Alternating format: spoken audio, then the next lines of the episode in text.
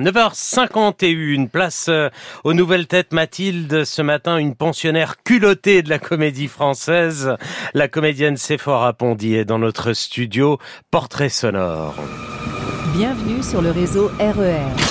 Ce train desservira tous les arrêts, de Gennevilliers à Savigny-sur-Orge.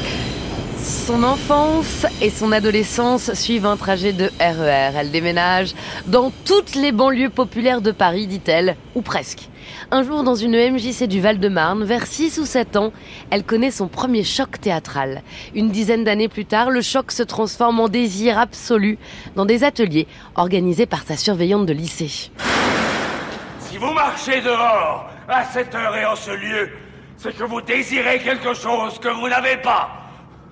Et cette chose, moi, je peux vous la fournir. Bernard-Marie Coltès ou encore Jean-Luc Lagarce, elle découvre des textes fondateurs et entame une formation théâtrale avec le programme Premier Acte destiné aux talents issus de la diversité, comme on dit. Progressivement, sa trajectoire, partie de nulle part, devient son super pouvoir.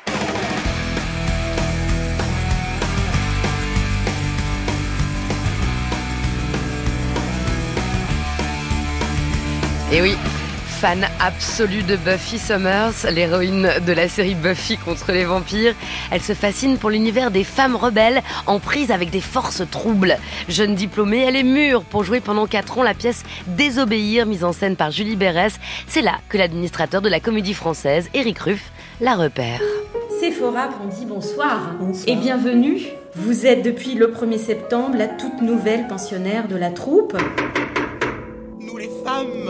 la bonne vie. Une vie sans danger à la maison, les hommes sur les champs de bataille, foutaise. Jeune pensionnaire de la comédie française, depuis 2021, elle est déjà une inoubliable Médée, comme un formidable conte de Kent dans Le Roi Lear. À 32 ans, elle poursuit sa troisième saison dans la maison de Molière, en femme à barbe, comme en Joséphine Baker, pour l'adaptation des Culottés, la BD à succès de Pénélope Bagieux. Sephora Pondy, bonjour. Bonjour. Ça vous a fait plaisir, Buffy contre les vampires Ça m'a fait hyper plaisir. Ça m'a rendu vraiment, j'étais en apnée, j'ai dû me retenir. Il paraît que vous rêvez la nuit d'avoir de nouveaux épisodes, parce que la série est close, c'est une œuvre close. Oui, mais je veux pas lâcher le morceau. je continue de croire qu'il va y avoir une nouvelle saison qui va apparaître comme par magie. C'est très très obsessionnel. Vous pouvez les écrire hein, si vous voulez les suites de Buffy contre les vampires. Ouais. Alors les représentations euh, donc des culottés début de jeudi à la Comédie Française, c'est déjà complet. Donc euh, on n'est pas sur un moment promo, hein, je le dis, il y a plus de place.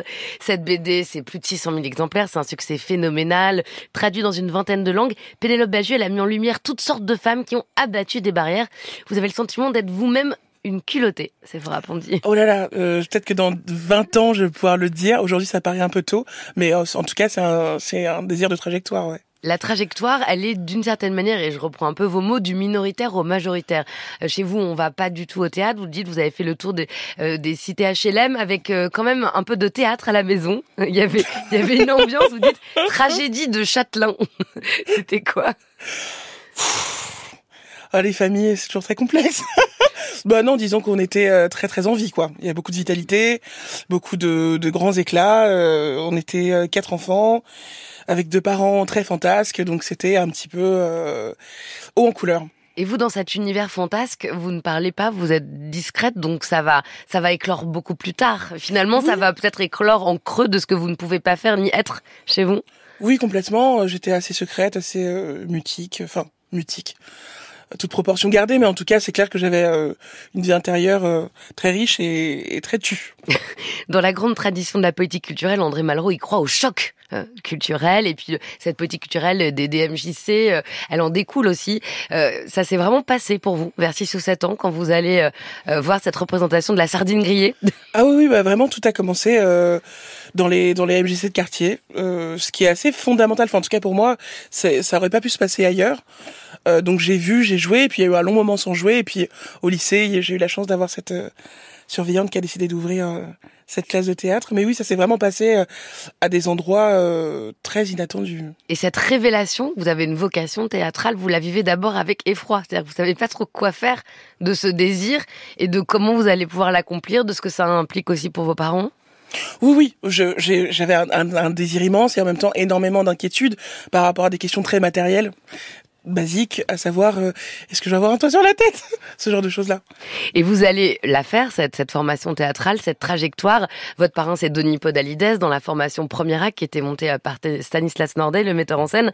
Et vous allez aussi découvrir les autres, en fait comment eux y vivent, vos, vos, vos collègues, euh, votre votre camaraderie, c'est des gens beaucoup plus aisés. Vous dites à ce moment-là, il y a une sorte de de rage de classe, c'est ça qui va grandir? Oui, bah quand même, quand même. Euh, enfin, oui, complètement. Euh, et en plus, à, ce qui était assez compliqué, c'est qu'il fallait quand même la gérer, en faire quelque chose, pas simplement être une boule de nerfs, euh, et trouver un moyen de de gérer à la fois cette forme de de colère, d'envie, et en même temps être quand même dans une forme de collaboration parce que c'était quand même mes, mes camarades de promo c'était aussi des amis donc il y avait beaucoup de choses euh, très contradictoires qui se jouaient euh, en même temps puis j'étais assez jeune donc oui oui c'était euh, des moments complexes et il paraît que vous, vous écriviez un peu notre jour viendra. C'était c'est une correspondance que vous aviez avec avec un copain.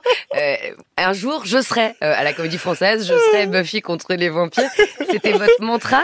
Oui, bah j'avais c'était très mégalo, très très mégalo. Donc on avait comme une correspondance de mégalo. mais pendant très longtemps. Objet, notre jour viendra. Ah oui, mais vraiment en objet avec, euh, je te décris ce qui va se passer dans 5 ans, dans 10 ans, quand je serai là, quand je, enfin, on rêvait très grand et on s'écrivait pour se stimuler. Alors, votre jour est presque venu, mais il y en a encore beaucoup d'autres devant vous. Merci beaucoup, c'est Appondi. Vous aviez préparé une petite chanson Clara Luciani pour nous, mais le temps nous manque. Donc, je propose qu'on l'enregistre, on la découvrira euh, sur les réseaux. Les culottés d'après Pénélope Bagieux, ça démarre ce jeudi à la Comédie Française. Bonne route.